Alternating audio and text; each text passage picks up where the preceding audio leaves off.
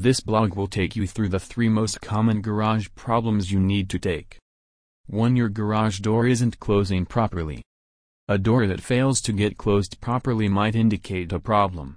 The most common reasons why your garage door isn't closing properly are when the close limit switch has the wrong settings. If it is not closing all the way, the reasons might be several. Broken springs, broken cables, problems with the track, malfunctioned garage door openers are some of the common reasons for this problem. 2. Your garage door opener vibrates.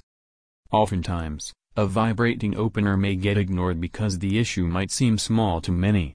As soon as you acknowledge a vibrating opener, it's essential to talk to a renowned garage door opener repair Sacramento professional without wasting time and schedule the visit of the technicians at your home for inspections immediately.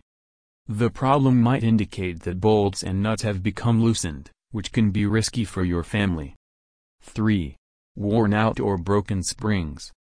A garage door should open or close smoothly, a door that closes and opens after making much effort might indicate a garage door issue. There are chances you have broken or worn out springs if you have experienced something exactly like this. Another sign you may have worn out springs is a door that opens about 6 inches,